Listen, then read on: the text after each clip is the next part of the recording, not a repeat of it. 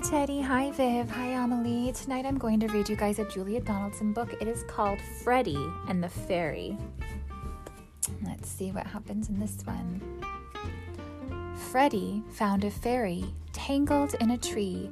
Help, I'm stuck, the fairy cried, so Freddie set her free. Thank you, said the fairy. My name is Bessie Bell. I'll grant you all your wishes, though I can't hear very well. Freddie thought, then mumbled, I wish I had a pet. Why, so you shall, said Bessie Bell, and conjured up a net. I don't want fish, said Freddie. I'd rather have a dog. Hey, presto, said the fairy, and conjured up a frog. Let's try again, said Freddie. I wish I had a cat. That's easy, said the fairy, and conjured up a bat. I don't like bats, said Freddie. But what about a mouse? Lift up that stone, the fairy said, and Freddie found a louse. Ooh, like a bug. That isn't right, said Freddie. Let's think. Perhaps a parrot? I'll do my best, said Bessie Bell, and conjured up a carrot.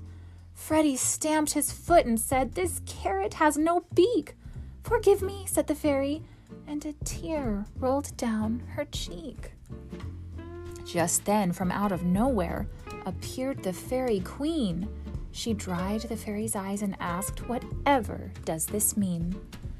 It's Bessie Bell, said Freddie. She gets things wrong, he grumbled. I'm sorry, said the fairy, but that's because you mumbled. Now, Freddie, said the fairy queen. She sounded kind but stern. Before you wish again, there are three rules for you to learn. Rule one you mustn't mumble. Rule two don't turn away. The fairy needs to see your lips to read the words you say.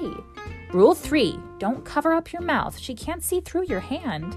Obey these three gold rules, and then I'm sure she'll understand.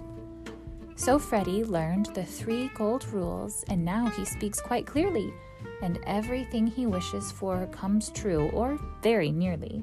A dog, a cat, a mouse, a bird. What's next? A caterpillar? The fairy laughed and conjured up a very large gorilla. Oh, looks like he asked for a caterpillar a little bit mumbly and he got a gorilla instead. Ah, the end. That's a good one. I always love the Julia Donaldson books. They're so funny. Hope you're having a good rest. Love ya.